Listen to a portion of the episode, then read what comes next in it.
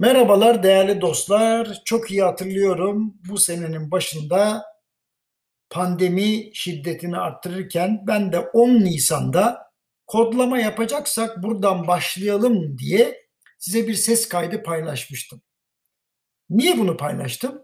Çünkü bazı insanlar yani güya isimleri uzman ya bu sözlü uzmanlar işte kelle paça yiyince ondan sonra bu bulaşmıyordu işte öyle diyorlardı. Kimisi Türk genine bulaşmıyor falan diyordu. Ondan sonra niye böyle söyledin diyorduk. Efendim işte milleti paniğe sevk etmemek için böyle söyledim vesaire diye.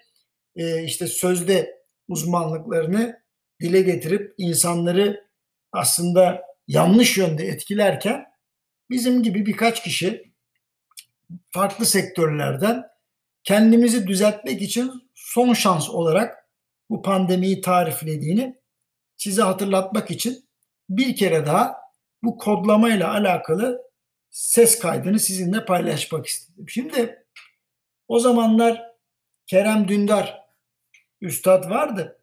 Kerem Dündar bende bir söyleşi yaptı sanıyorum Instagram üzerindeydi. Yaşadığımız dönemi nasıl tarif edersiniz diye bir soru sormuştu. Ben de kendisine yaşadığımız dönemi 3 cepheden tarif ederim. Hatta bunlara kodlama ismini koyayım dedim. Birinci kod yüzleşmeydi.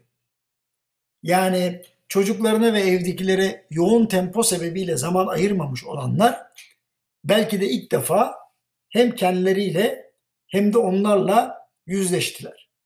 Çoğu insan evine girerken makam ve ünvanlarından ya da yaptıkları işlere verdiği önemden sıyrılmadan girdiği için gerçek kimliğini ortaya çıkaramadan iyi geceler deyip yatıyordu. Maalesef çoğu insan işini de eve getirdiği için ünvanından ve makamlarından sıyrılamıyordu. Yaptıkları işin arkasına saklanarak sorumluluktan kaçan ebeveyn ve çocuklara e, ondan sonra e, epeyce rastlıyorduk. Yani kendi evimizde de vardı bunlar. Şimdi dolayısıyla günde 3 saatten fazla birbirini görmeyen insanlar başladılar uzun saatler boyunca yüz yüze kalmaya.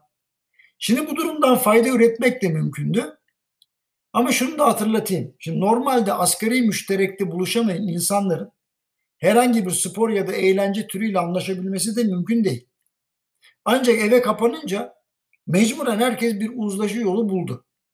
Ama öncelikle herkesin kendisiyle bir yüzleşmesi gerekiyor. Yani evin içine girerken patron değilsin, milletvekili değilsin, bakan değilsin, şef değilsin, hoca değilsin, amir değilsin, müdür değilsin. Bunlar geçerli değil.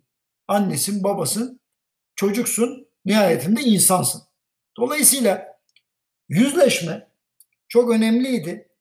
Nasıl insanlar olduğumuza dair bir yüzleşmemiz gerekiyordu. Yapanlar varsa helal olsun. Demek bu vakti doğru kullanmışlar. Peki niye bunu yaptık? İkinci kodlama için. Yani kendi kendine yetme. Şimdi etrafıma bakıyordum pandemiden önce. Hala da var ya neyse. Ya adam veya kadın işinden başka hiçbir şey konuşmuyor. Yani ampul bile değiştirmeyi bilmiyor. Kendi kendine yemek yapamıyor. Yani bir aç kalmamak için bile yemek yapamıyor. Bir tost bile yapamıyor. Tasarruflu davranmayı bilmiyor. Basit tamirler yapamıyor bahçedeki bitkilerle hiç ilgilenmemiş, spor yapma veya yaptırma, herhangi bir müzik aletini çalma, bulaşıkları bile kaldırma hatta temizlik yapma gibi bu zamana kadar başkaları yapsın ben seyrederim diyen işlerin hiçbirinden de çakmadıkları ortaya çıktı. Şimdi kişisel bakım konusunda bile neredeyse tüm detaylarda başka birine gereksinim duyacak kadar da meşgullermiş bunlar. Şimdi evde kalma süresi ne oldu? Uzadı. Gençler etrafı temiz tutmanın ebeveynlerden gelen bir nasihat sonucunda değil gerçekten bir gereklilik olduğunu anladılar. İnşallah. Nihayetinde bireyler yavaş yavaş kendi kendilerine yetme işinin gelişim için önemli bir kodlama olduğunu farkına vardılar. Eve geldiğinde masaya oturup yemek bekleyen arkadaşlar vardı doymak için bir kişinin eline bakmanın anlamsız ve oldukça riskli bir iş olduğunu inşallah kavradılar. ufak bir tamir için usta beklemeyi, birkaç egzersiz için spor hocası tutmayı, derli toplu bir ev için temizlikçi çağırmayı bir kere daha değerlendirmekte olduklarını ümit ediyorum. Bu konularda daha derinlikli bir yaklaşım göstermek istedikleri zaman elbette uzmanlara başvurabilirler ama bazı şeyleri kendi kendimize yeterek de yapabilirdik. Dolayısıyla ikinci kodlama buydu. Üçüncüsü sabır. Yukarıda bahsettiğim melekelerin gelişmesi hem de evdekilerin asgari müşterekte buluşabilmesi için sahip olunması gereken en önemli meziyet sabır. Gençler itiraz edecek olabilir. Büyükler sabırla dinleyecek. Sonra büyükler anlatacak. Gençler sabırla dinleyecek. Başka çare yok. Bakın önümüzde yılbaşı var. Dört gün herkes evde veya bir yerde fark etmez. Yine baş başasınız. Bundan başka 2-3 hafta evde kalıp sosyal medyadan öğrenilenlerle tamirci, yoga hocası, gitarist, şarkıcı, ekonomist, mutfak şefi, psikolog, tarihçi ve doktor olunmayacağını da inşallah öğrendik. Ha, tabii haklısınız. Bu arada ben uzmanım, doktorum falan diye televizyonlara çıkıp abuk subuk açıklamalar yapan vardı. Onlar da doktor değilmiş. Onlar da mesleklerin erbabı değilmiş. Bazı ekonomistler vardı. Faizleri düşürünce enflasyon düşecek diyorlardı. Onlar da ekonomist değildi. Olsun. Ama sosyal medyada öğrendiklerimizle olmaz. Yani boks e, öğrenip 3 gün sonra McGregor'u işte kafes dövüşünde ben yenerim falan böyle cengaver arkadaşlar var. Yok arkadaş öyle değil. Ha istiyor musun profesyonel olmak? Sabır. O zaman sabır. Şimdi ustaların ne büyük işler yaptığını daha iyi anlamak için onların yaptığı işin birazını bilmek faydalıdır.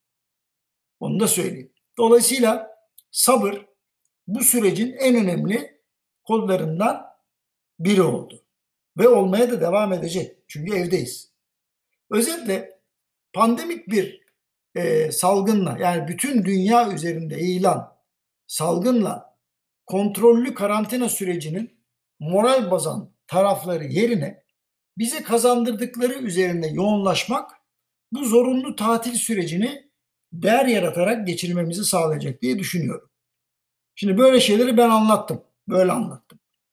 Şimdi aynısından bir tane daha yaşıyoruz. Yani Nisan ayında sizle paylaştığım şeyin şimdi ne oldu? Revisited. Gerisi geldi. Tekrar geri geldi daha doğrusu. Şimdi yıl boyunca Instagram'da canlı yayın yaptığımız Dan Levent piyasalar her zaman fırsat sunar diyordu. Hatırlıyor musunuz? Tuhaf bir şekilde pandemi bir kez daha kendimizle baş başa kalma şansı yarattı. Bakalım bunu dinleyenlerden ya da dinlemeyenlerden kimler bu hakkı doğru şekilde kullanacak? Baştan hatırlatıyorum. Bir, yüzleşmek. iki kendi kendine yetme. Üç, sabır. Sabır acıdır ama meyvesi tatlıdır dostlar. Yarın görüşmek üzere.